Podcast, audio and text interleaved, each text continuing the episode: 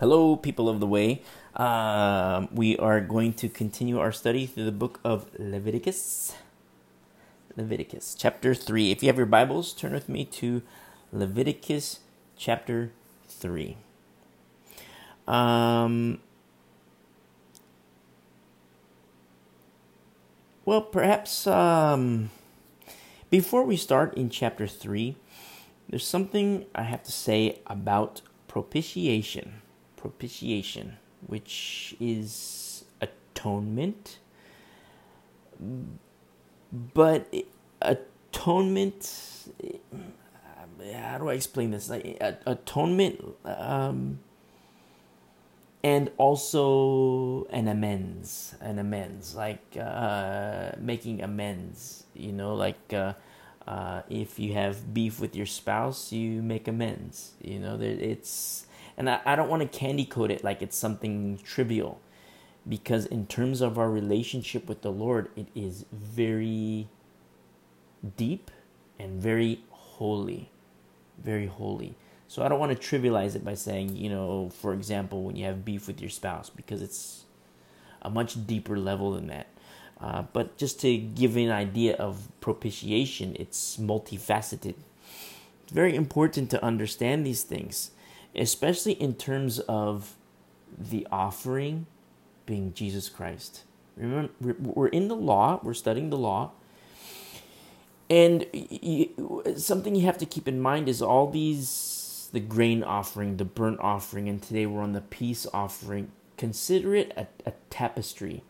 Okay, there's multifaceted, multi leveled, multi purpose, and we're going to see these things play out. Uh, um, I shouldn't say play out. We're going to see these things uh, placed into practice in Deuteronomy, in all of the Old Testament, and we're going to see the fulfillment in Jesus Christ. We already do see the fulfillment in Jesus Christ as new covenant believers.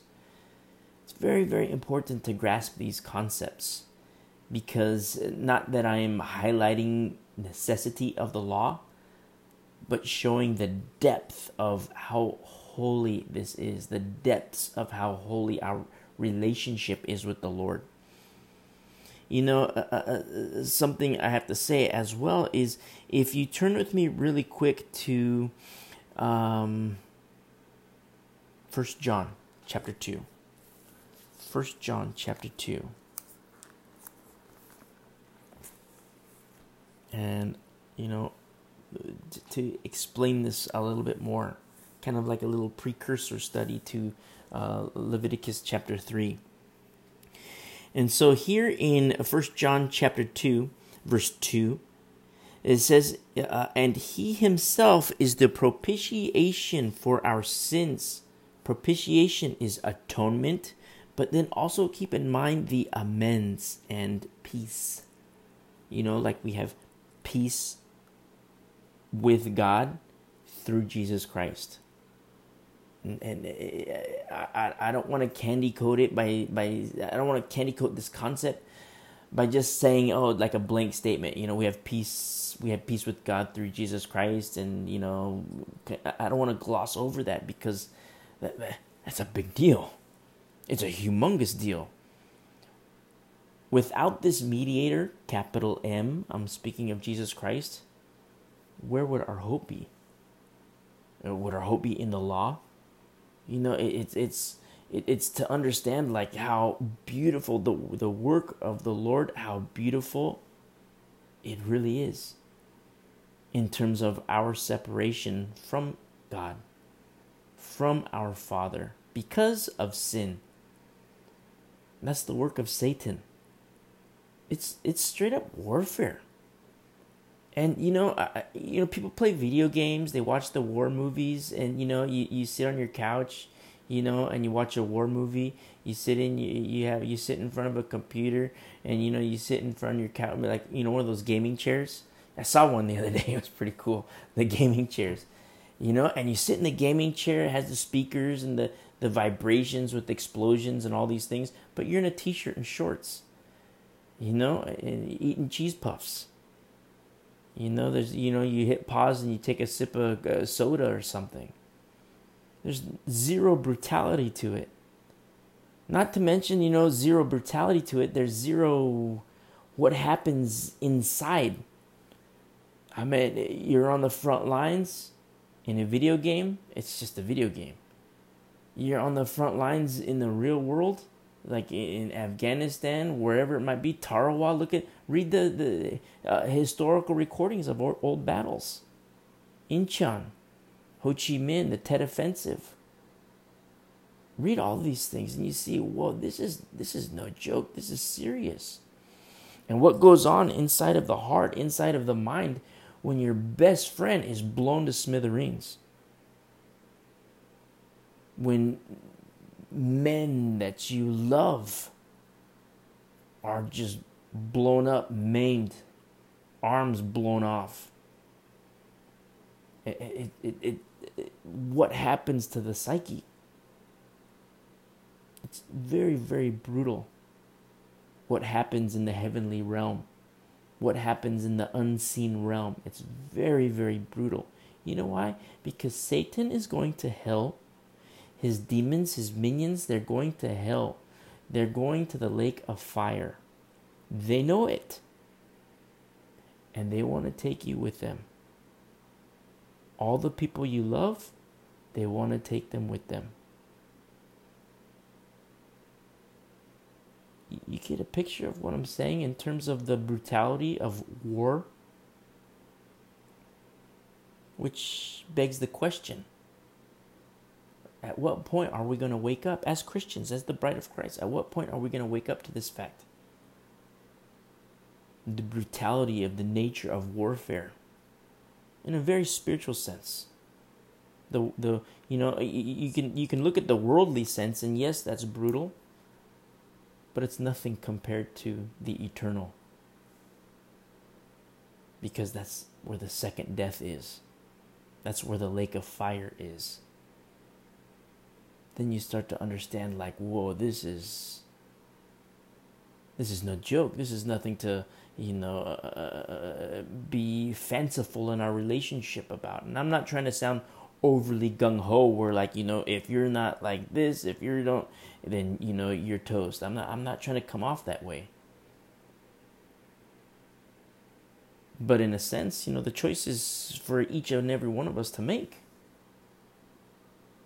once you understand the nature of warfare once you understand the casualties then you start to realize like oh my goodness I'm not going to walk around without a shield. I'm not going to walk around without a helmet, without a breastplate, without the full armor. I'm not going to walk around without a sword. And you see, it's negligence to do so. Negligence. Spiritual negligence, which uh, the apostles, all these writers, they have something to say about spiritual negligence especially when it comes at the cost of not only yourself, but another person. And then having that in mind, you start to realize Jesus Christ is a big deal. Not to imply that he, you know, he ever was not a big deal. But when you put things in eternal perspective, and this raging war, this raging battle for souls. And then you read verse 2 of First John chapter uh, 2. And he himself is the propitiation for our sins. It's like, whoa, Lord. Like, I, I loved you before, Lord, but now I love you even more, and tomorrow I'm going to love you even more so the depths of our love relationship with Him gets deeper and deeper and deeper and deeper in the course of time as we mature and grow and grow and grow. But you know what Satan delights in? Milk. He likes Christians to be on milk because they're not a threat. Look at the worldly sense. You take a little one year old, you put, you know, a pair of boxing trunks on him, put some boxing gloves, on a little two year old. And then you get a little boxing ring You put this little baby in a ring, and it's like, okay, this is your opponent. It's like this piece of cake. You just flick the guy, and he's toast. That's what Satan wants you to be. He wants you to be a little one year old on milk with, you know, cute little boxing gloves, cute little boxing trunks, the little shoes, nice little socks. That's what Satan wants. But was what he's terrified of is a church like we see in the book of Acts. So he goes through great lengths to prevent that from happening. And once a, a, a child in Christ starts to grow and matriculate with the full armor of God, that's what Satan doesn't want. Because you're a threat at that point. You're a threat to his efforts to take people to hell with him. So when I say that this Jesus Christ is the propitiation, I mean it's I really don't have words to explain the magnitude of this. But remember this concept of propitiation being atonement, amends, and then also peace. It's very big. I mean, we're, we're talking in Leviticus about the peace offering. But then at the same time, all these other offerings made before God. Old Testament examples as a shadow of the things to come, the fulfillment of the law and the prophets. So he says here, he is the he himself is the propitiation for our sins, and not for ours only, but also for the whole world. Ask a Calvinist to explain this. They can't explain it. I'm not saying it's universalist, where it's like you know Jesus Christ died for the sins of the world and everybody is will is gonna die and go to heaven. That's universal universalism. But his, his the death of Jesus Christ atones for the sins of whosoever. A Calvinist will say only for the elect. God predestines people to heaven and God predestines people to hell. That's what Reformed theology teaches. Presbyterianism. That's mainline. When I say Presbyterian, Reformed theology, Calvinism, that's mainline. You know, sometimes I talk to a person. It's like, you know, I had a big uh, argument. Not, not. I shouldn't say an argument. Uh, maybe it was an argument with the uh, uh, Reformed theology person recently. Also, some Satanists and some uh, atheists and Satanists. And there was this uh, constant back and forth, constant back and forth. And every time, you know, the Calvinist would say, the Reformed theology person would say one thing, it's like, well, wait a second, you know, I understand what you're saying but let's look at what the Bible says Old Testament and New Testament. You know, and then we get into concepts of eisegesis, which is, you know, there's exegesis, which we, you know, take from the Bible, which comes out of the Bible, emanates from the Word of God. But eisegesis is when you have these preconceived notions and you insert them in the Bible. That's not good. You never ever do that. It's exegesis. And it's such a trip because, you know, the Word of God is equipping. Because people can say all these arguments about whatever doctrine. But look, let's read here what, what Brother John writes in verse 3. He says, Now, by this we know that we know him, if we keep his commandments. He who, he who says, I know him, and does not keep his commandments is a liar and the truth is not in him. You start to understand that, you know, God's mercy, there's God's mercy is conditional. You know, a Calvinist would say, you know, God has mercy on whom he has mercy. You know, on on on, on Jacob he loved and uh, Esau he hated, and they'll just put a period there and say, you see. But when you read the entirety of Scripture, you see that Esau was a lying fornicator. Uh, read Hebrews chapter 12. You start to see mercy is conditional. Uh, verse 4 here of what brother brother John is writing. He uh, uh he says he who says I know him and does not keep his commandments is a liar and the truth is not in him. That's speaking Christianese. That's what John is saying here. People who speak Christianese and then they, you know they go out in the clubs, get drunk, do their sexual stuff, get high, do all their craziness. It's way to say is to obey Jesus Christ, the teachings of the Word of God. Make a cognizant choice. To say, yeah, you know, my flesh desires this, my carnal nature wants to do this, but no, I'm the one who's going to yield to the Word of God. And He does the transformation inside of you, and then all of a sudden, your very nature starts to change. You're like, man, I used to like to get high. I don't like that stuff anymore. I used to like alcohol. I don't like that stuff anymore. You know why? Because the Lord is doing a work inside of you. And so he says in verse 5 But whoever keeps his word, remember, there's that choice. Whoever keeps his word, you have to make a choice in your life whether or not you're going to keep God's word. And be very selfish with this aspect. You know, I'll, I'll speak individually. Sometimes I speak corporately to the church body, but I'm speaking individually right now. Be very selfish in your relationship with Jesus Christ. Selfish in terms of, you know, you have to make a choice for your vessel. I don't care about anybody else. I'm talking about you. The world around you, it's a mess. You don't need me to tell you that. It's a mess. Look at the it's a mess. But I'm speaking about you. And I'm speaking to you. Do you choose to keep His word? Or do you choose to not keep His word? And it's so cool. It's like how the Lord works. In verse 5, but whoever keeps his word truly loves, truly the love of God is perfected in him. By this we know that we are in him. This word perfected, truly the love of God is perfected. It's a process.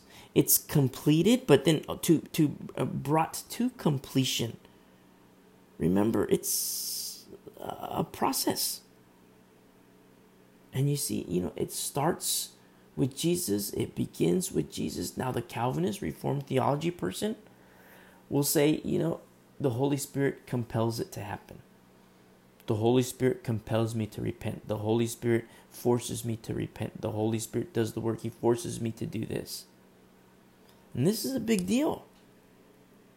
Because, and, and I'm not trying to bag on the Calvinist, but it's an excuse. And I say a pretty lame excuse. Because to say, look, the Lord has forced me to accept Jesus Christ. The, the Holy Spirit has forced me. The Holy Spirit does the work in me. And I'm not nullifying the work of the Holy Spirit because the Holy Spirit certainly does a work inside of us. But then to go so far as to say, and it's only for the elect, it's only for those who are predestined for heaven. It's not for those who are predestined for hell. God has mercy on whom He has mercy. You see, it's it paints the character of our Lord in very negative light.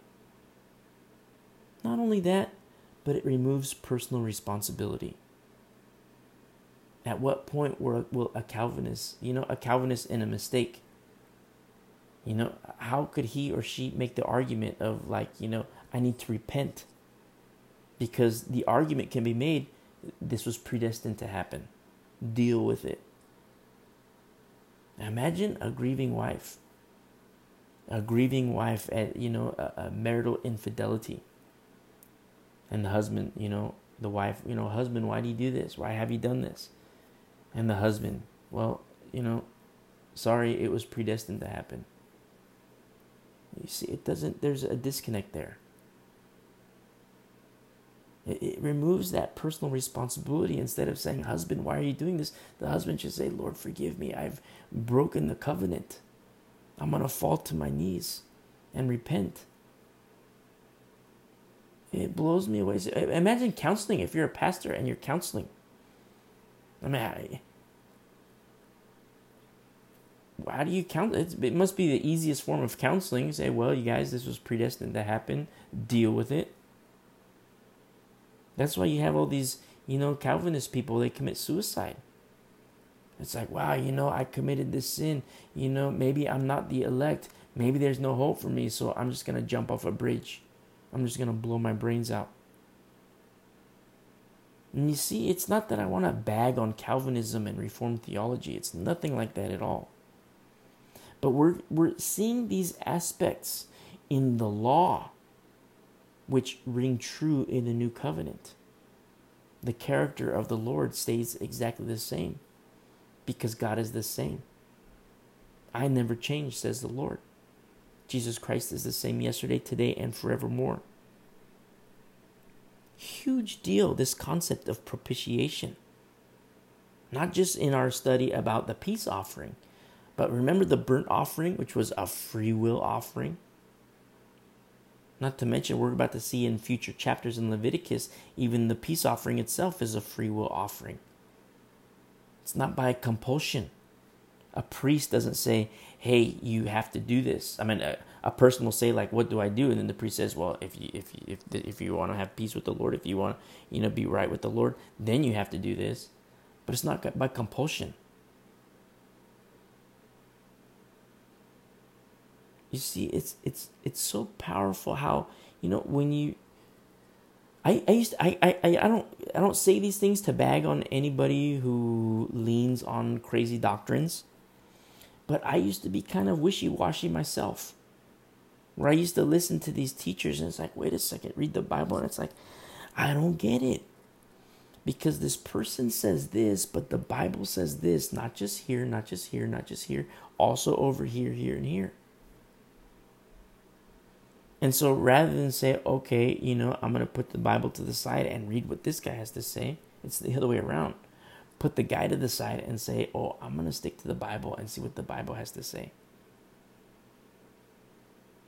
So this concept of propitiation, it's huge. You hear it sometimes. People say Jesus Christ is the propitiation of our sins, which is true. Nothing wrong with saying that. But it is so deep the magnitude of saying that is like, whoa. Especially in terms of Leviticus. I mean, we're just like, you know, we were on the burnt offering, the grain offering, now we're on the peace offering. That's like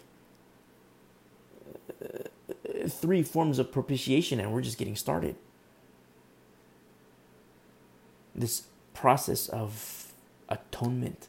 I don't even want to call it a process, it's this holiness of atonement amends. And it's not anything, remember, it's God's offering of his only begotten Son. It's not like, wow, I, I want to make amends with God. What do I do? What do I do? Hey, my friend, it's been done. It's been done. The offering has already been made. You say, like, whoa. Do you mean to tell me it's that easy? Yes, um, that's exactly what I'm saying. It's that easy. You believe in Jesus Christ and his death for your sins. And it doesn't just end there, it's to grow in Christ.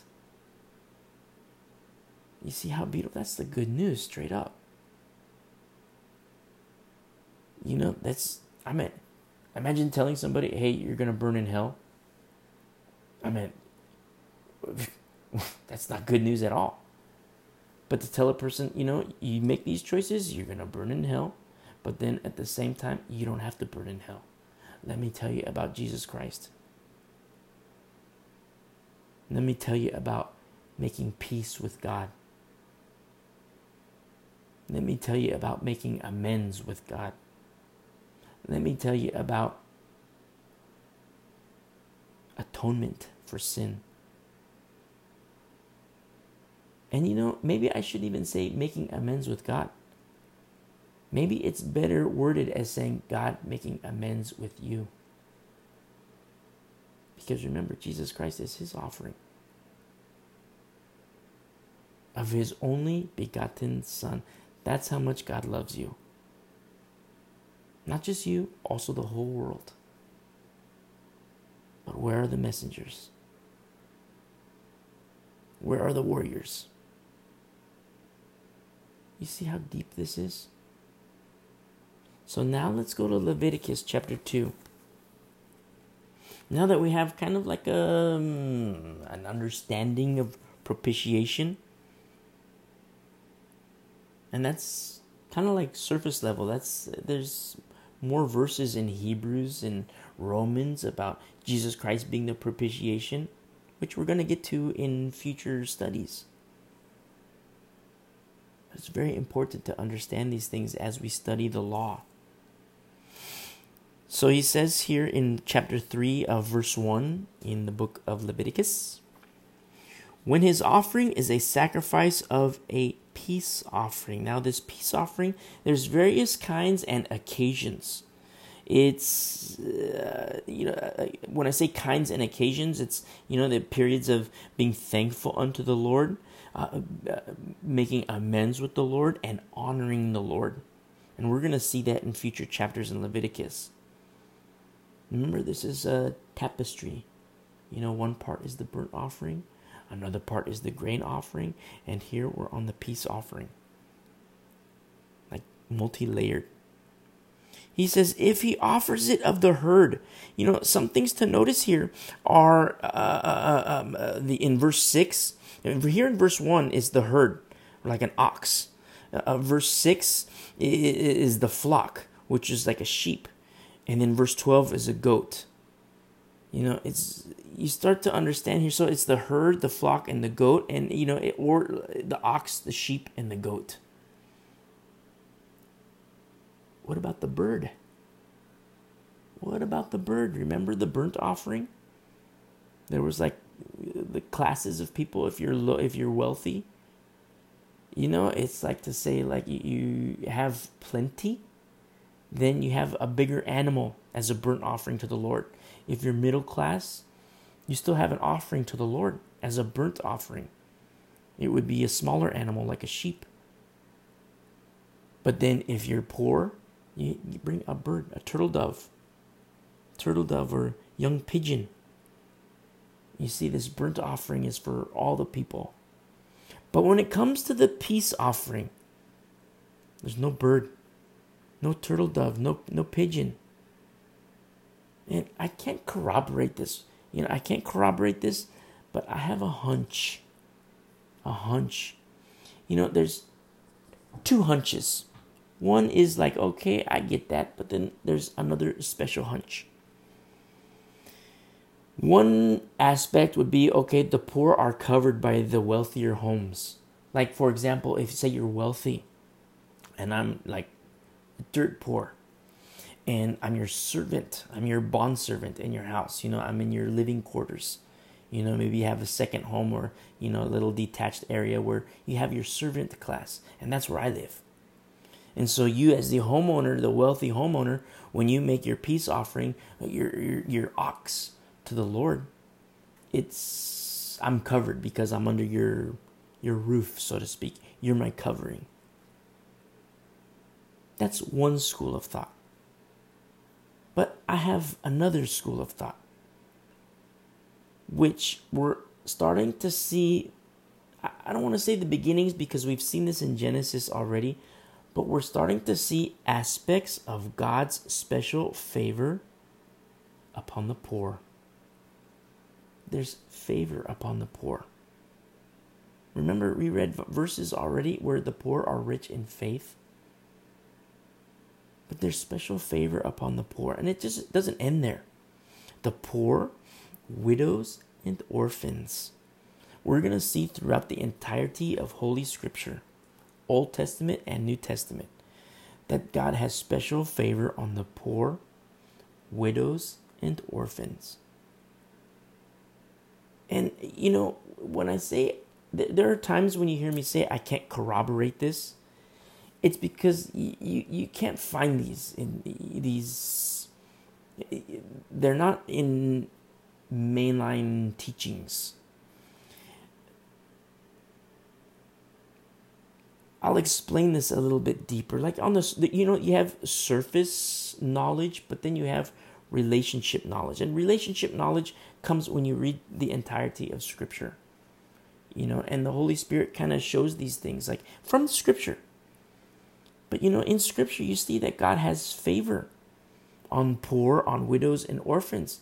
And we're going to come across situations where, you know, a poor person is treated differently from a wealthy person, just like Lazarus and the rich man. Remember, God is no respecter of persons. It's just the opposite. Remember Simon in our study in the book of Acts, Acts chapter 8? He wanted to buy the power of the Holy Spirit. I mean, wherever this guy went, I'm sure he could he could have purchased anything you know oh i want this you know i want i want to buy this i want to buy that i want to buy this i want to buy that. He talks to peter. Hey peter i want to buy this ability. Peter's like no way. The holy spirit skipped over you because you have wickedness in your heart and bitterness. You need to repent simon.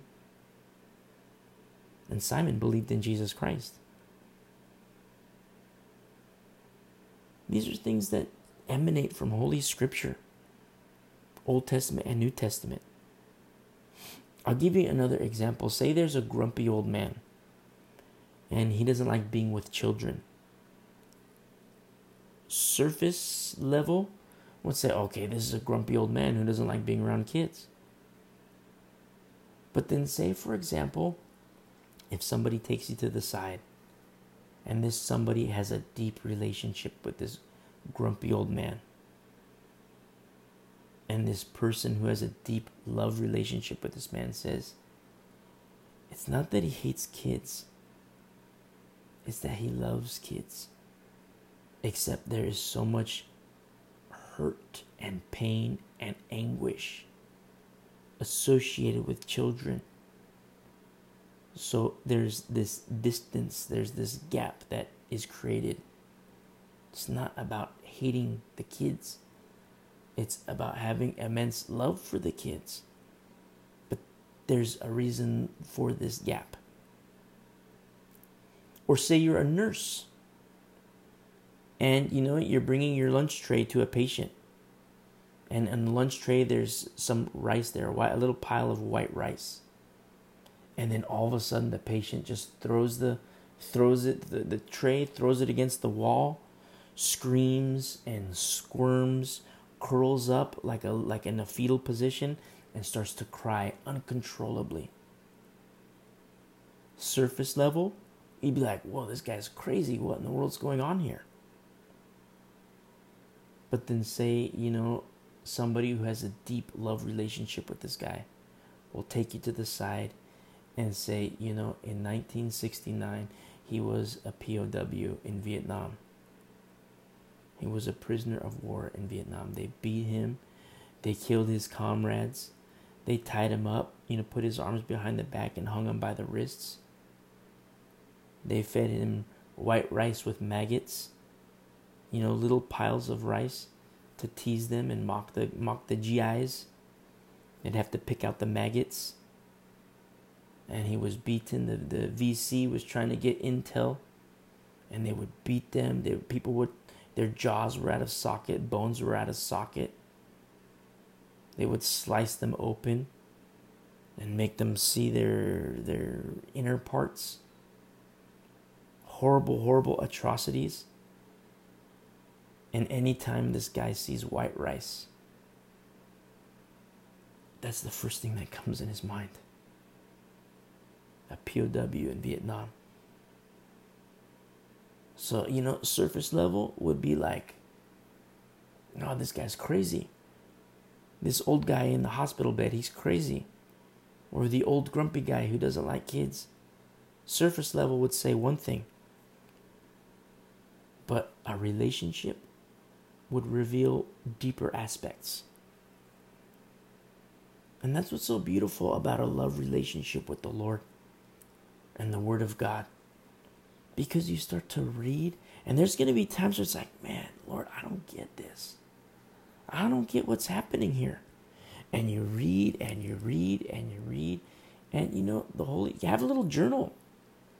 And you come to a part that you don't understand, you know, write it, you know, put it down, you know, little aspects that you don't get. Or write down, you know, things that you have issues with. You know, like if you have anger issues, highlight it in your Bible. You know, you read the Bible and the Lord hammers you in your heart, highlight it in your Bible. And then, you know, in the course of time, you might get to that same part. You know, in a year, go through the Bible. In two years, go through the Bible. You know, go back to Genesis and you're going to read and you're going to see an old highlight with a little note there. Like, you know, I, I have issues with this, you know and you're to read it and you're like, whoa, I haven't had issues like this in five months. And it's those moments where you can rejoice, like, wow, Lord, look at the work that you've done. So, like you see here in chapter 3, this peace offering, there's the exclusion of birds. That was the, uh, in not just in the burnt offering, but in other offerings, there were you know, people could bring their birds, it was for the poor people. Why are the poor people excluded in chapter 3? Or why is the offering of the bird excluded in chapter 3, which is associated with the poor? What if rather than saying they're excluded, what if it is better better worded to say that there's special favor on these people? Just like we're going to see in future chapters, special favor for widows, special favor on orphans, Old Testament and New Testament. You see, these are things that you know you that are gained from a relationship with the Lord. Not anything, you know. It's not to sound uh, mystical. It's just from the Word. You just read the Bible. The Holy Spirit does the work. I shouldn't say, you know, you just read the Bible. I mean, you read the Bible and, you know, with, you know, your heart has to be right with the Lord. You can't, you know, be, you know, playing games with the Lord. I mean, you can read the Bible in any condition, but I mean, when you're playing games with the Lord, it begs the question, like, wait, wait a second here. Where, where's the obedience to the Word? And I don't want to try to sound like, you know, it's works based salvation because it has nothing to do with, with works based because the work is done. God's offering is his only begotten Son, the propitiation, Jesus Christ. But there still is a process of holiness. Reckoning the old man dead, reckoning the old woman dead, and being alive in Christ. It's so holy. I can't I can't I can't stress it enough. And I'm not speaking about the law and saying the law is holy. You know, back then it was. But it was just a mere shadow. We're living in the age of the fulfillment of the law. I meant so much so that we're almost in the age of the fulfillment of the closing of grace. This door of grace isn't going to be open forever. forever. Jesus Christ is returning soon. So look at verse 1 here, chapter 3. When his offering is a sacrifice of a peace offering. If he offers it of the herd, so it's like a big animal, like an ox, whether male or female. It's like, wait a second, female? I don't get it. Well, we know that the offer, you know, these offerings are fulfilled in Jesus Christ. So, like the male portion here would be Jesus Christ. And, you know, we're about to see in future chapters, you know, reference to a third day with the peace offering. Very interesting in terms of the fulfillment being Jesus Christ. So, whether female, male or female, and it's like, wait, wait a second I don't get it, female. Well, as new covenant believers, remember, we are this covenant is the law. The Christian, the born again Christian is not under the law. Is we're under grace. We're under the law of the new covenant. It's a different law. And in accordance with the new covenant, there are some offerings in the law which have reciprocity in a highly spiritual sense.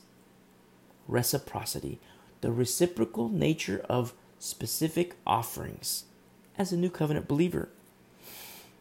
I'll give you an example. You know, we talked about it when we were in the burnt offering. How Jesus Christ is the offering. But then at the same time, what about the offering of you? Which comes later. What about, you know, your the process of holiness begins in your heart. You believe Jesus Christ. And the process of holiness begins, it resumes, it continues, and it's going, going, going. And you know, just like the people went to Paul, Paul, what do we do? He says, you know what? Present your bodies a living sacrifice, which is your reasonable service. Then it takes on a deeper meaning and a deeper level. That's what I mean when I say the reciprocity. It's we're we're always gonna be have sin. I don't mean to sound fatalistic in saying that, but you're always gonna deal with sin.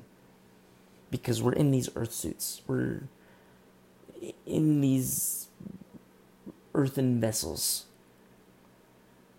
And we're never going to come to a point of sinlessness.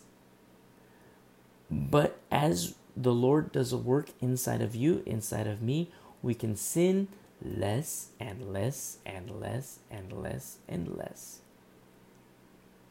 Both male and female. As it is written here. You say, wait a second, are you talking, are you, it sounds like you're advocating the law. No, I'm not advocating the law. I advocate the fulfillment of the law, Jesus Christ. Well, you just talked about me. Yes, I did just talk about you, but is Christ in you? Okay, he's in me. Okay, are you male? Yeah, I'm male. And what about you? Yeah, I'm female. There you go. You see? So, verse 1 here if he offers it of the herd, whether male or female, he shall offer it without blemish before the Lord. Nothing mangy.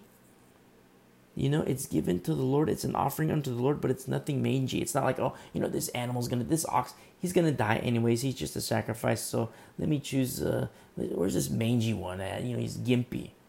No, it doesn't work that way. Without blemish. Without blemish, something that's cream of the crop. Lord, this is for you. This is for you, Lord. You know, this is something, you know, this process of being without blemish, this is something we do once a month during communion. And it's not to say like, hey, we're we're we're going to come to a point where we're, we ourselves are without blemish. I mean, if you when you come to that point, you're going to be dead but you know it's to take inventory of your heart inventory of your temple what's going on inside of your mind? What's going on inside of your heart? Does it align with scripture? If it does praise be to the lord. If it doesn't then you need to repent. You know and this is a process. This is something we do once a month as a church body. But it can be done individually in your own prayer time with the lord in your own time in his word. Oneness with the Lord, where you take inventory of your heart, inventory of your mind. It's called holiness. Holiness. Remember, Jesus Christ says, Be holy, for I am holy. John writes about it. In verse 2 And he shall lay his hand on the head of his offering and kill it kill it at the door of the tabernacle of meeting. And this is so it's so beautiful. It's there are certain aspects of the law which are gruesome. Very gruesome. Because there's a lot of blood. But with the understanding of the nature of warfare, the nature of the battlefield before us, what aspect of our walk isn't gruesome in terms of casualties? In terms of the fact that Satan roams around like a lion waiting for whom he may devour? Be it somebody in your home, spouse, child. You say, okay, everything's fine today. What about tomorrow?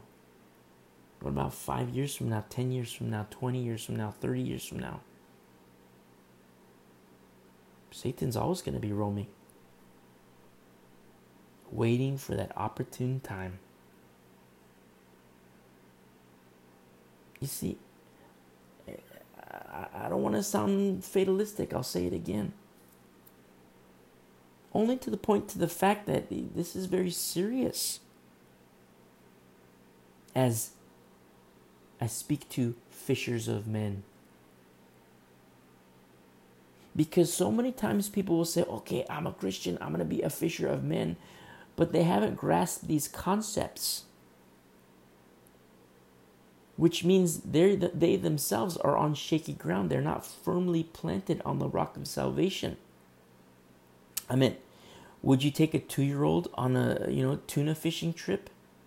Do you know how dangerous that is for the tuna fishing trip? You know how negligent that is for the guardian to do that?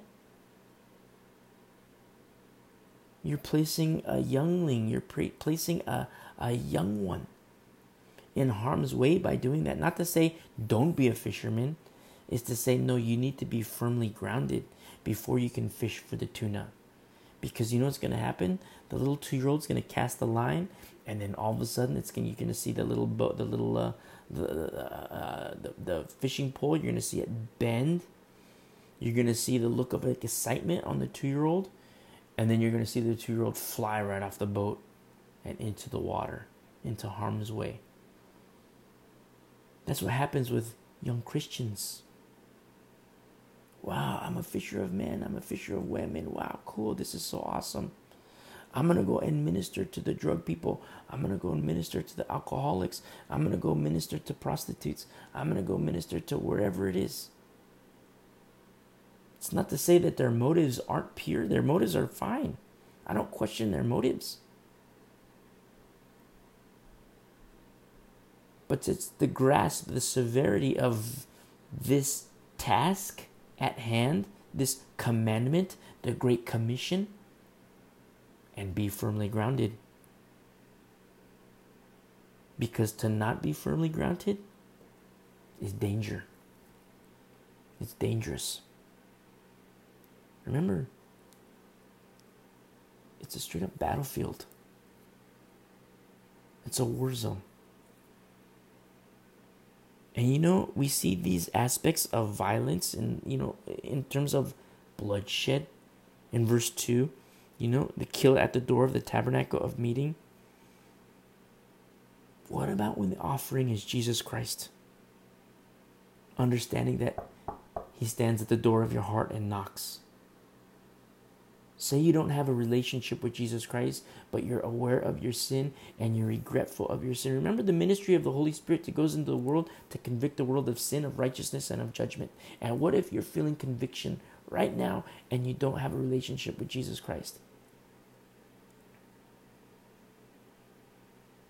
Once you believe in Jesus Christ, do you know what happens to this lamb at the doorpost of your heart? He sacrificed.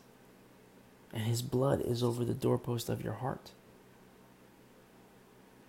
You say, like, wait a second, that's that's kind of gruesome. Well, I'm speaking supernaturally, metaphysically. But in a spiritual sense, that's precisely what's happening.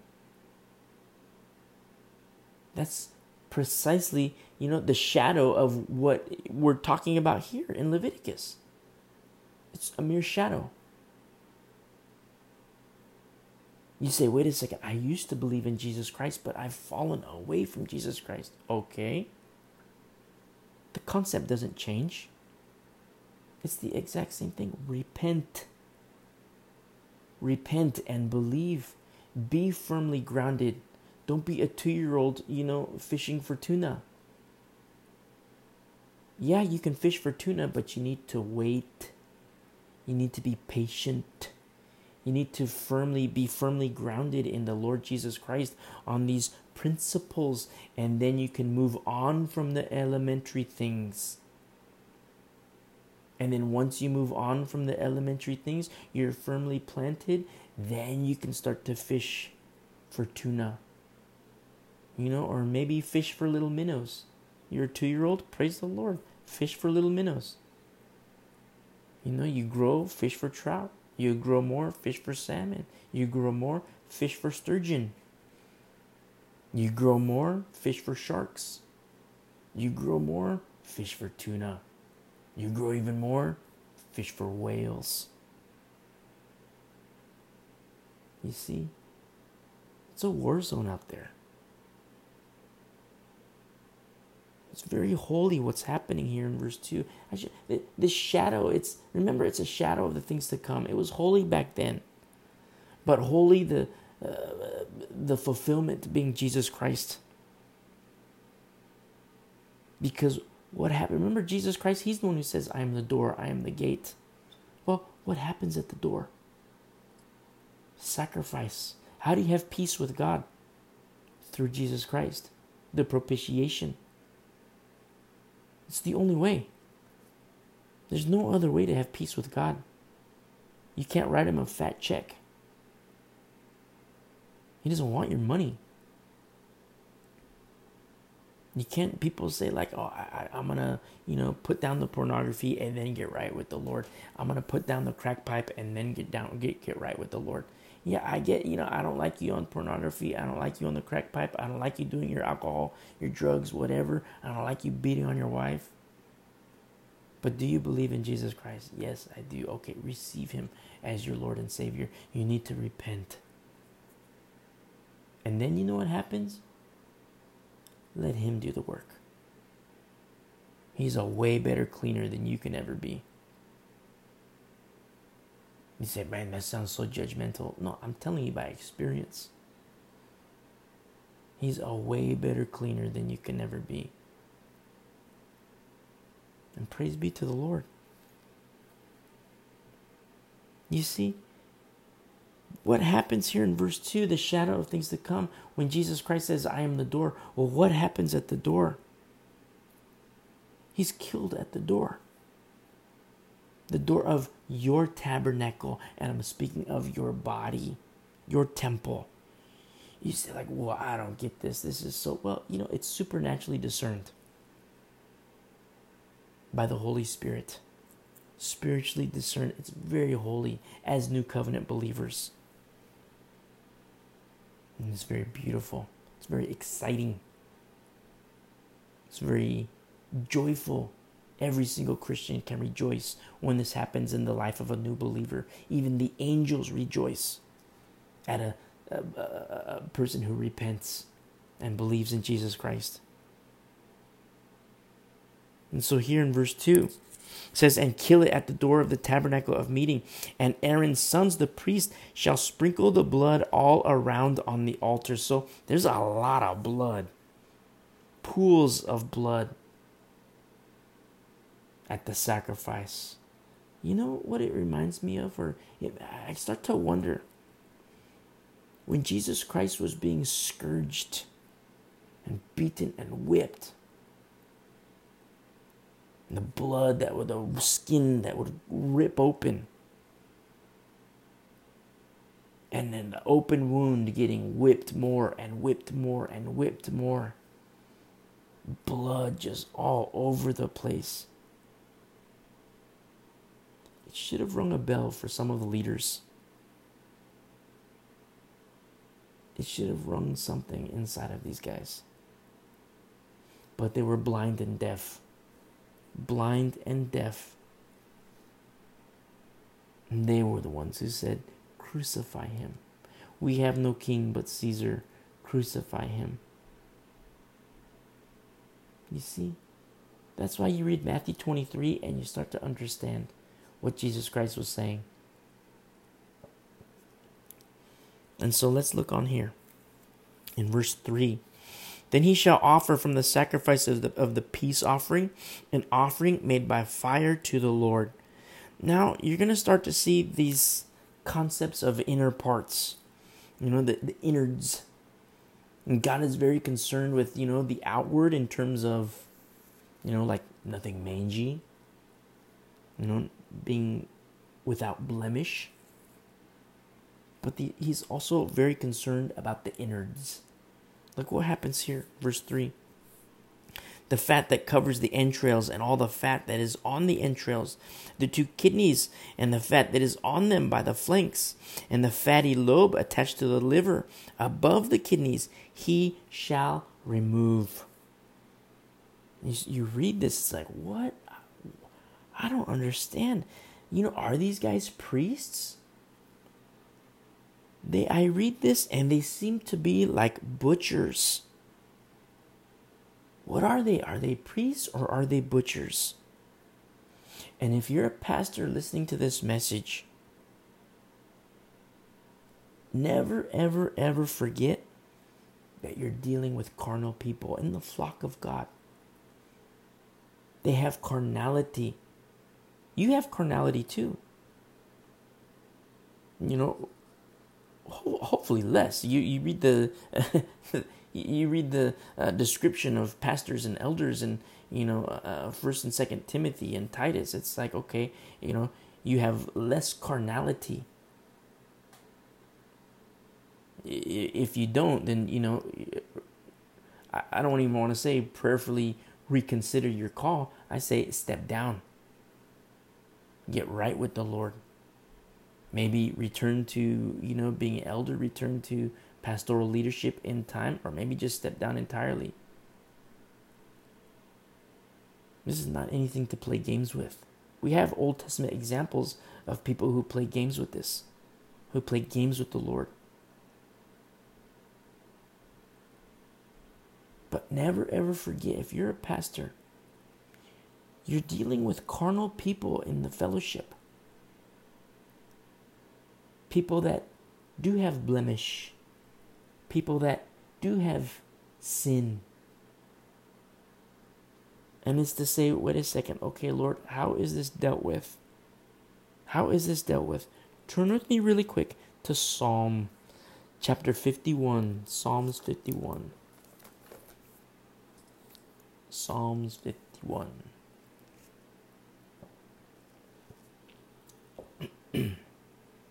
Verse 5. Verse 5 says, Behold, I was brought forth in iniquity, and in sin my mother conceived me. So you have this little baby child, this little baby born into Adam, born into Adam, born into the flesh. The remedy is to be born in Jesus Christ, to be born again in Jesus. Verse 6 Behold, you desire truth in the inward parts and in the hidden part you will make me known you will make me to know wisdom. Truth in the inward parts. Never ever ever forget this. Truth in the inward parts. That's the remedy. That's it right there. So for pastors elders teachers if you're female and a bible teacher praise be to the lord truth. Remember James chapter 4. James asks a question, a pretty hardcore question. He says, Where do wars and fights come from? And then he points the finger back at you. It's what's going on inside of your heart. It's what's going on inside of your mind, the inward parts. They need the truth. They don't need self help. They don't need motivational speaking. They don't need doctrines of men. What they need is truth. God's flock needs God's truth.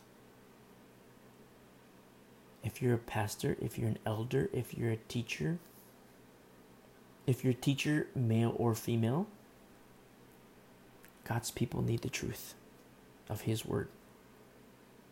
That's the remedy. You're dealing with carnal people, you're dealing with people who do have blemishes inside and outside. Is to say, hey, I'm going to feed you and give them the truth of God's Word. That's the remedy. And you're going to have people that, you know, have beef with you. Well, when you give a steady diet of truth, it's not you that they have beef with, they have beef with the Lord. That's between them and God. It's not between you. It's you know, if you know, if you do give the people motivational speaking, you give you give them self-help, you give them doctrines of men, you know, you're the one that has issue with God. You're the one. You know, they, they still have issues with God, but now you're implicated. But when you give a steady diet of truth, they're the ones that have issue with God. People are going to hate you. People are going to say, I'm out of here. People are going to say, threaten you. You know, I'm going to put this knife in your throat. People are going to threaten you and say, I'm not going to tithe anymore. It's, it's no big deal to you because you're giving truth. Their issue is with God. Your issue is not with God. You know, you don't have beef with God because you're obedient to Him. You're giving God, you're giving the people God's truth. You see, in that in that regard, it's kind of uh, simple because you're giving them God's word. But in another sense, the difficulty is to understand, like, wait a second, you know, like, Lord, maybe I should even shouldn't say difficulty because it requires a steadfast nature. It requires this understanding of the spiritual warfare. It requires a ministry unto God, not unto man, as we studied in previous chapters and previous weeks. Always ministry is unto the Lord. So going back to Leviticus 3, we see these aspects the fat that covers the entrails and the fat that is on the entrails, the two kidneys and the fat that is on them, and the flanks and the fatty lobe attached to the liver above the kidneys, he shall remove. And you start to realize, well, the priests sound like butchers. Praise be to the Lord.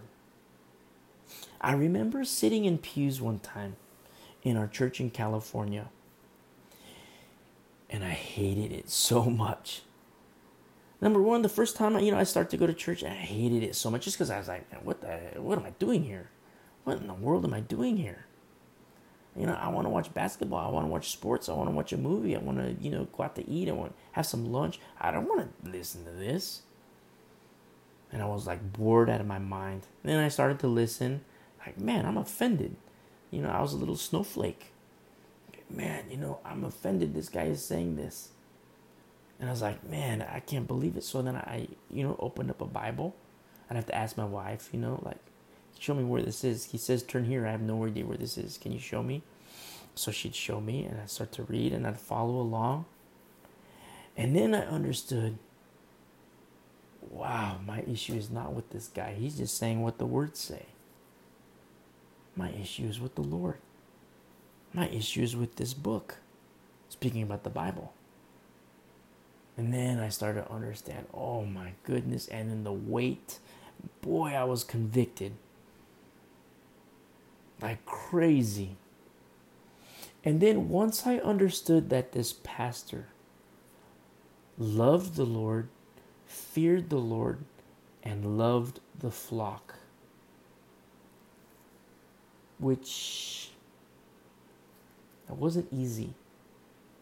There were certain aspects of my life that made it easy. But how do I say this? Like I I welcomed the butchering. I don't I don't know how else to say it. I was trying to think in my head like how can I say that I I like the butchering? How can I say that and you know and put it in a nice way? I can't. I welcomed the butchering because I understood that, you know, something was happening. And so you start to read these things like, wow, the priests sound like butchers. Well, sometimes pastors and elders and Bible teachers can be butchers, not in not in a mean way, not to be like, ah, ha, ha, I'm gonna chop this off, ha ha ha, I'm gonna slice this open. No, in a very in obedience to the lordship of Jesus Christ, in a very gentle way, and skillfully too, because you're teaching the word of God, which is sharper than any two-edged sword. But people come to you, people come and listen they listen to the word, they listen to the preaching, they listen to the teaching.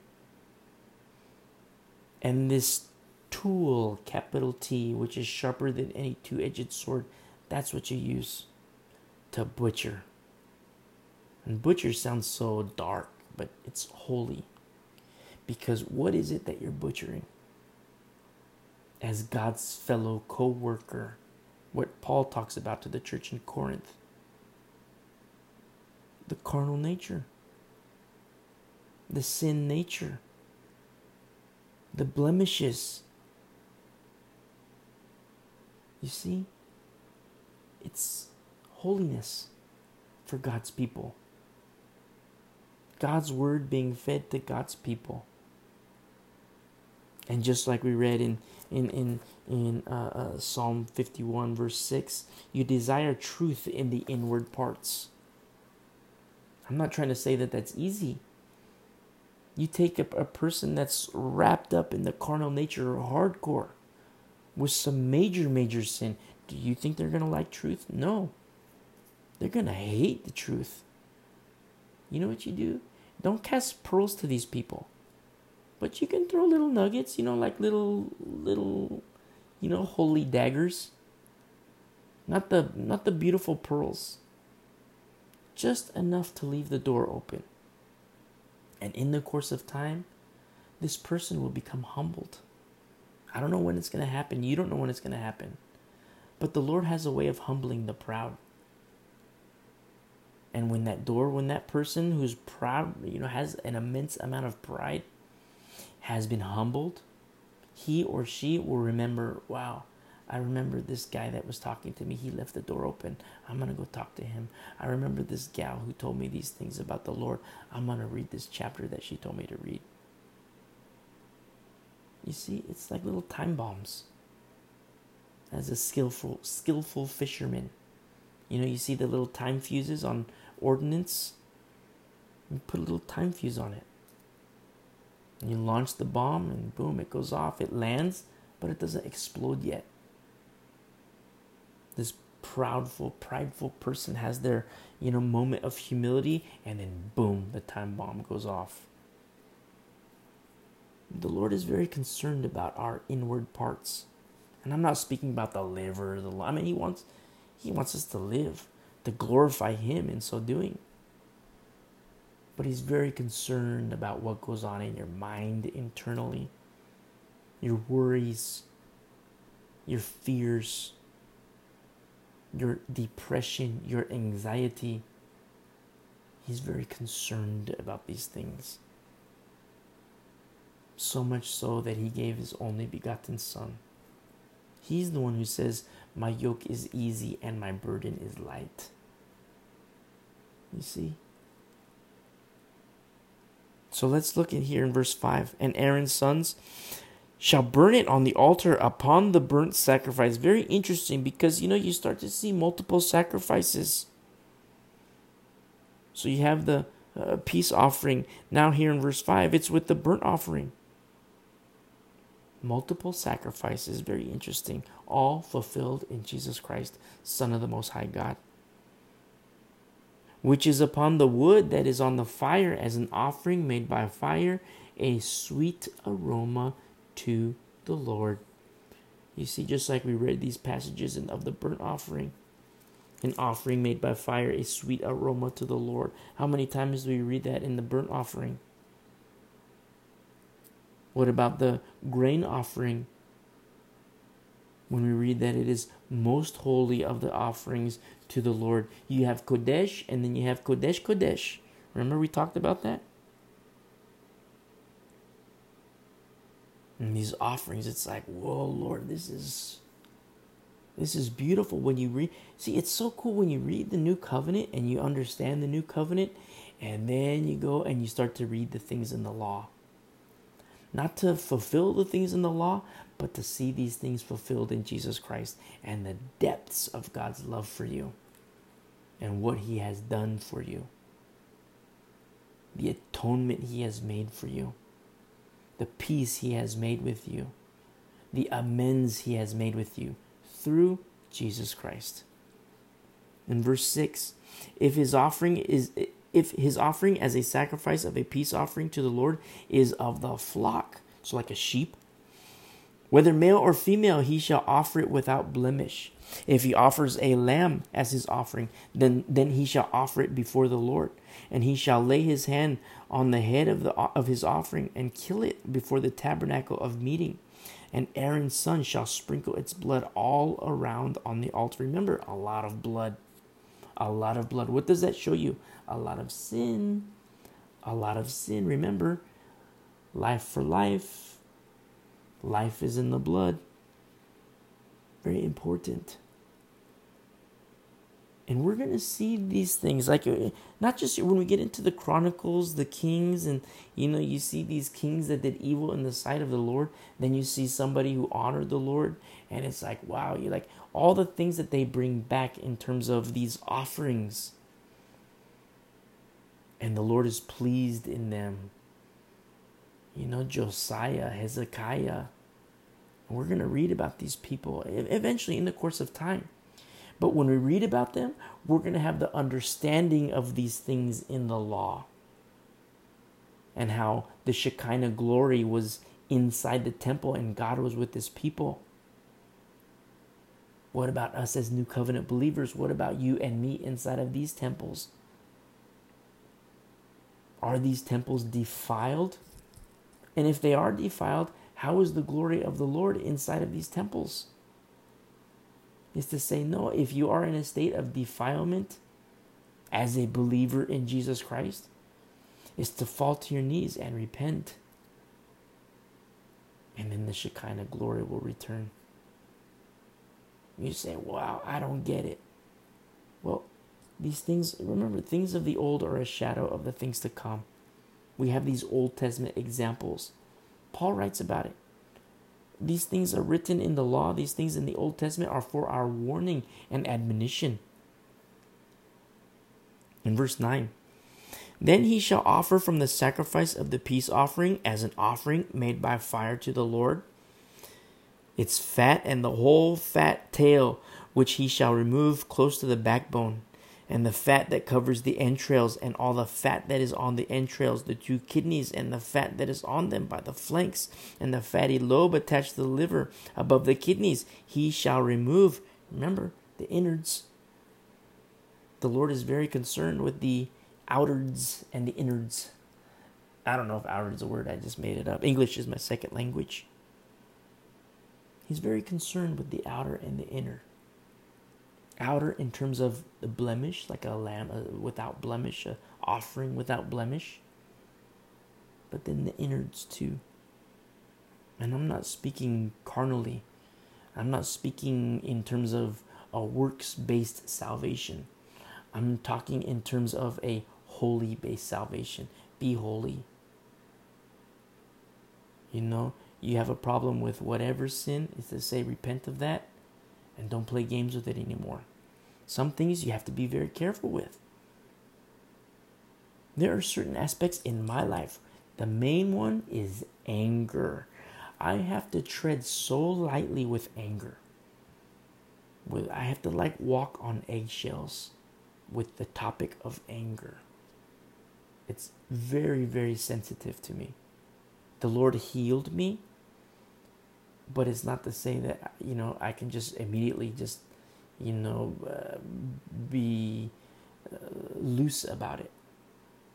No, it's it's a thorn in my side. And praise be to the Lord because sometimes the Lord will take out thorns, but sometimes the Lord will say, "Nope, that thorn, I'm going to keep that right there because it keeps you on your knees. It keeps you calling out for me. It keeps you crying out for me."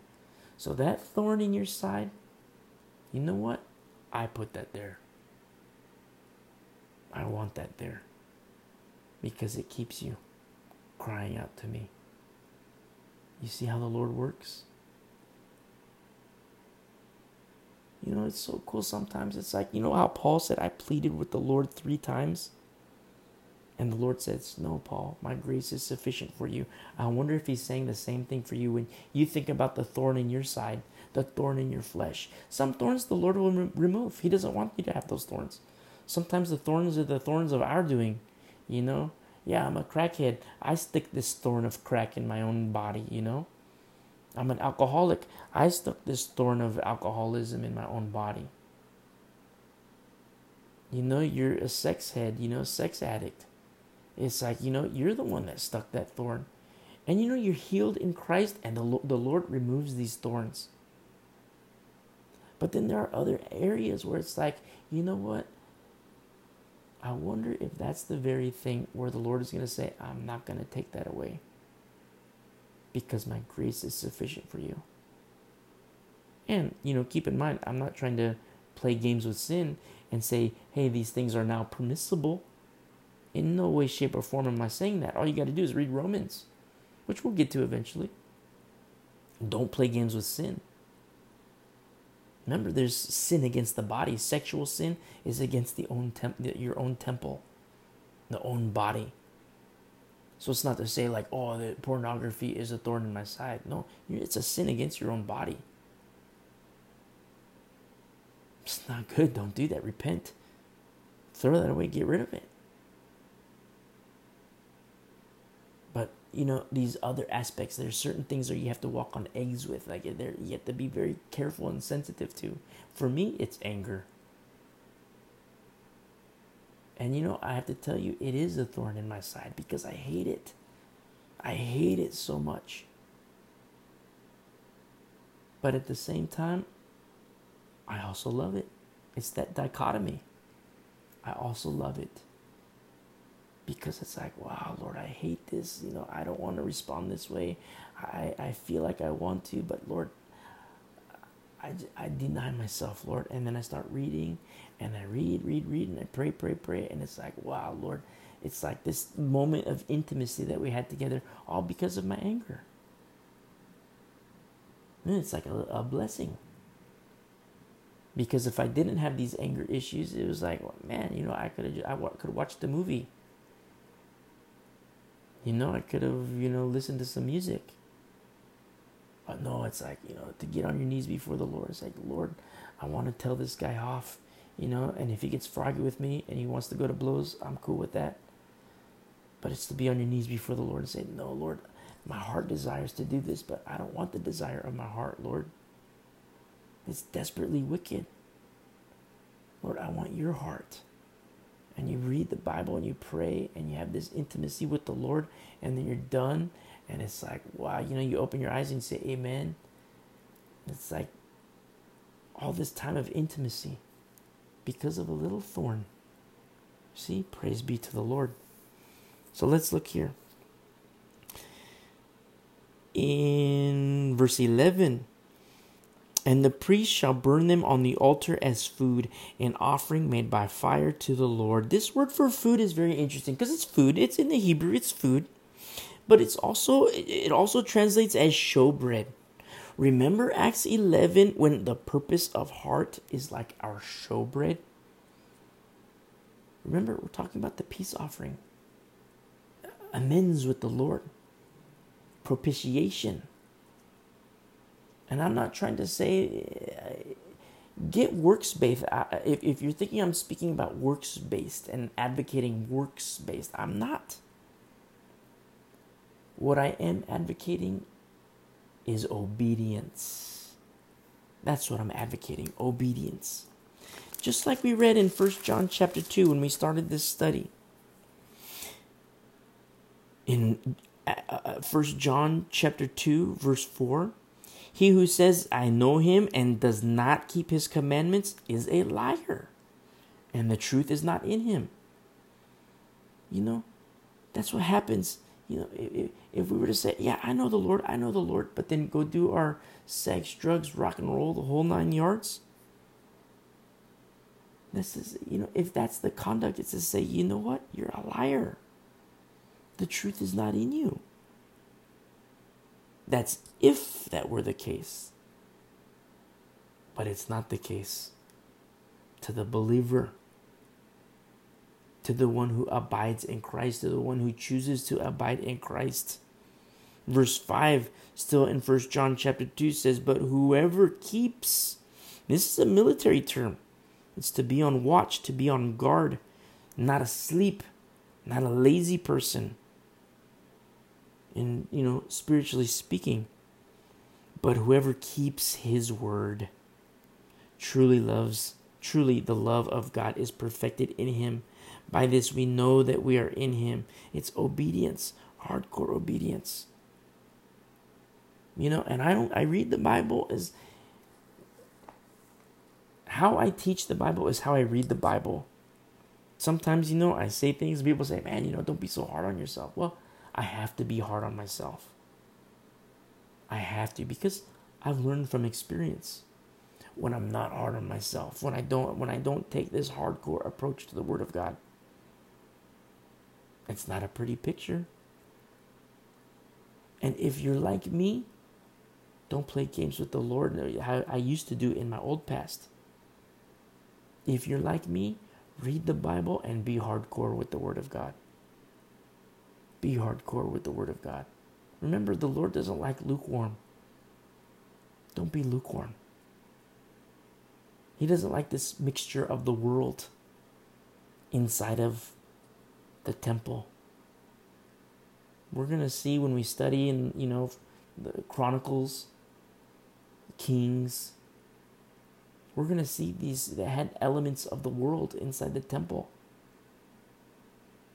The temple was defiled, and you see the Shekinah glory leave, and then you see the people of God, Israel, they go to battle and they would lose their wars, they would lose battles, they would go under bondage. What happens in the life of a Christian? Inside of the temple. Inside of the temple, and I'm speaking of your body. When you don't bring every thought into the captivity to the obedience of Christ when you don't meditate on whatever's true, noble, just, pure, lovely, good things of good report, anything virtuous and praiseworthy, when you don't meditate on these things, you know what's going to happen in your mind? It's going to become a cesspool. And if your mind is a cesspool, the feet, the hands will soon follow. People always say, like, wow, look at this guy, look at this girl, they committed a great, great sin. But the sin happened months ago, the sin happened years ago in the mind. The sin happened weeks ago in the mind, months ago, years ago in the mind. Out of failure to bring every thought into the captivity to the obedience of Christ. Failure to not meditate on things that are true, noble, just, pure, lovely, of good things of good report, virtuous, and praiseworthy. You start to think and dwell on disgusting things. You start to think and dwell on sexual things, think and dwell on the crack pipe, think and dwell on the meth, think and dwell on the prostitutes, think and dwell on, you know, the alcohol, the rum, think and dwell on the whiskey, think and dwell on whatever it is. Works of the flesh. Well, when that's inside the temple of your body, your mind, your heart, when those things are going on, your hands, your feet will soon follow. And just like Old, Test- Old Testament Israel, you'll lose battles. That is not the condition to go to war in. That is not the condition to be in a battle. And you're already in a battle. It's to say, no, put down that stuff that so easily ensnares people. Deny those things self denial, just like we talked about on Sunday. Self denial. You know, and then you have the full armor, and then you can fight. You learn you're equipped. Very holy, these things that we're talking about as New Covenant believers, studying from the law straight up. And so look what happens here. Going back to uh, uh, Leviticus 3, verse 11 the priest and the priest shall burn them on the altar as food an offering made by fire to the lord. Verse 12 and if his offering is a goat then he shall offer it before the lord. He shall lay his head hand on its head and kill it before the tabernacle of meeting. Uh, and the sons of aaron shall sprinkle its blood all around on the altar. A lot of blood remember and he shall offer from it his offering as an offering made by fire to the Lord. The fat that covers the entrails and all the fat that is on the entrails, the two kidneys and the fat that is on them by the flanks, and the fatty lobe attached to the liver above the kidneys. Remember, more innards he shall remove. Remember, the priests are like butchers. That's why I say anybody who teaches the Bible, you yourself be like a butcher you know, as lovingly and as gently as you possibly can. Because what you're doing is you're giving truth. Truth, which is desired of the Lord in the inward parts. And it goes through the ear holes. It enters through the ear holes. It goes out of your mouth and it enters the ear holes. I shouldn't say it goes out of your mouth, it emanates from your heart. It comes from your heart. And your heart is confined to the pages of Holy Scripture. That's the pastor, that's the elder, that's the Bible teacher. When I say Bible teacher, it's male or female. That's the youth leader, that's the women's ministry Bible teacher.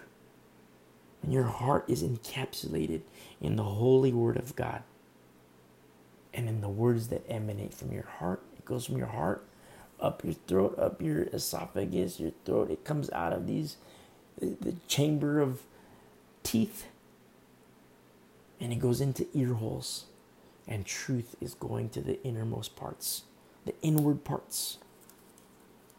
You see that's what the lord desires. Truth in the inward parts. And so you know consider yourself a butcher. If you teach the bible consider yourself a butcher. You know biblical biblically speaking. Not you know you can't be a butcher if you're gonna play games with sin if you're alcoholic, crackhead, you know, if you're meth head, if you're pornography person, if you're, you know, doing all your sexual stuff, doing all your, you know, whatever lifestyle that doesn't align with the word of God is sin, is an abomination. You can't be a butcher. You need to repent and receive truth in your inward parts. And then, you know, don't play games with the Lord. And then, you know, maybe as you grow, the Lord will say, okay, I want you to be minister in this capacity, minister to me in this capacity. Remember, it's always unto the Lord. But, you know, once all the boxes are checked, you know, just like in, in accordance with First Timothy, Second Timothy, Titus, you know, all the boxes are checked. You know, your home's in order you know, you're not a crackhead, you know, all these things. It's like, wow, you know, the Lord calls you into teaching ministry. Wow, praise be to the Lord. Fulfill your ministry with joy. Rejoice in happiness. That's like the will of the Lord being fulfilled. You know, and be a butcher. Spiritually speaking, be a butcher. And cut out those carnal things in the in the hearts and the minds of God's people, his flock. And so notice here in verse 16, and the priest shall burn them on the altar as food, an offering made by fire for a sweet aroma. All the fat is the Lord's. I love this so much. All the fat is the Lord's. You know, or any you know, you have wives with their dumb husbands who complain about weight. Oh, you have weight issues, you have weight issues. All these dumb husbands, they such complainers. Oh, my wife's getting chubby, my wife's getting fat. Who cares? You know, the wife can come back and say, I'm a sweet aroma to the Lord. You know, it's so beautiful how the Lord works. All the fat is the Lord's. You get these carnal husbands, disgusting, disgusting things that they watch on TV, they watch in the movies, they watch on their computers, they watch on their phones, they see it on their screens. And then they go to their wife and they say, Hey, I want you to be like this lady. I want you to perform like this lady. Disgusting, disgusting weasels who call themselves husbands is to say, No, husband, you need to repent. Get that thing out of your head. Get that concept out of your head. Where did it come from? You bought the lie. Get that out of your head.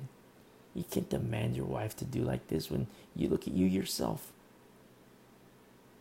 Foolish, foolish husbands. And the husband say, Oh, wife, you have to submit to me. It is written, you have to submit to me. Well, the wife can say, You know, it is also written. Don't forget the also writtens. The husband says, Oh, wife, you know, you're getting a little chubby. I want you going on a jog. Once you eat less, you're going to jog. The wife can say, Hey, I'm a sweet aroma to the Lord. And pray for your husband. It's carnality. Carnality. By, you know, he, that person in the church is not receiving truth because truth would have dealt with this. A husband could have had this thought in his head and then truth, you know, the pastor whose heart is encapsulated in the truth of God's holy word, all of a sudden what emanates, it's just like it's an old recipe. It comes, it emanates from the pages of scripture. It's in his heart. It comes out of the, you know, up the esophagus, out of the mouth, from the tongue, out of the mouth, into the little ear holes. And what happens inside the heart of this husband? the husband's going to start to realize, oh man, I got I can't watch this stuff on my phone. I can't watch this stuff on my computer. I can't tell my wife to look like this. I can't tell my wife to I can't do that. Man, I'm not submitting to Jesus Christ. Woe is me. I need to repent. You see? Uh, it's a holy recipe. It's a holy recipe. It's written, all these things. In verse 17, it says, in closing, this shall be a perpetual statute throughout your generations in all your dwellings. You shall eat neither fat nor blood. So, nor the, you know, one thing you have to keep in mind is there are laws in the Old Testament which apply to laws in the New Testament because it is written in the New Testament as New Covenant believers. It's like, hey, don't eat blood. We're going to get to that in a little bit, in a couple weeks probably. Don't eat blood. So there are aspects, you know, people like you talk to, you know, homosexuals. Homosexuals would be like, man, you know, they used to kill uh, kill homosexuals in the in the in, in in in the law in accordance with the law. But you know, under grace, you know, I can be a homosexual. No, no, no, no, no. It's abomination in the Old Testament and it's an abomination in the New Testament. You know, and I don't I don't want to pick on homosexuals because there's, you know, heterosexual sin too. Heterosexual sin was a, a, a stonable offense in the Old Testament, just like it is in the New Testament. Well, I shouldn't say just like it is, but it's not good. It's an abomination in the New Testament as well. Is to say, I need a Savior. I need Jesus Christ. I need atonement. I need peace with God. I need to make amends with the Lord. And then to understand peace with God has already been made. Amends with the Lord has already been made. Receive his son. It trips me out so much, you know, like to talk to homosexuals, lesbians. You know, it's like, look, I don't hate you. If you're a homosexual, if you're a lesbian, I don't hate you you're in a type of sexual sin that everybody else there's heterosexual sin sometimes christians get on their high horse and they come against the homosexual community is to say be a fisherman and say hey come out of that lifestyle deny that that lifestyle is not pleasing in the eyes of the lord and come out of that lifestyle people say, "Oh, I was born this way." No, you weren't. No, you weren't. I mean, people go to prison. You have a, a, a male, a heterosexual male goes to prison at age 25. Gets out of prison at age 60 as an homosexual. Uh, something happened in prison. I don't mean to get graphic, but you know, he wasn't born that way. He learned it. He come, goes into prison heterosexual, comes out of prison homosexual. It was learned. He wasn't born that way. It's an excuse. If there's any, uh, I don't know who's listening, but if you're homosexual, lesbian, you have these tendencies, come out of that lifestyle. Deny those things of the flesh, deny those works of the flesh. You know, we're talking about blood here, but in the Old Testament, in the in the law and in the New Testament, there are when there are certain aspects of things that align, that means it's not good. That means the Lord doesn't like it. Sexual sin, other gods, idolatry, these are things that he doesn't like. Now, there are certain things of the law which are over as new covenant believers. Just as, you know, Peter had his vision when he was in a trance, when he was in ecstasy, and the Lord gave him a vision.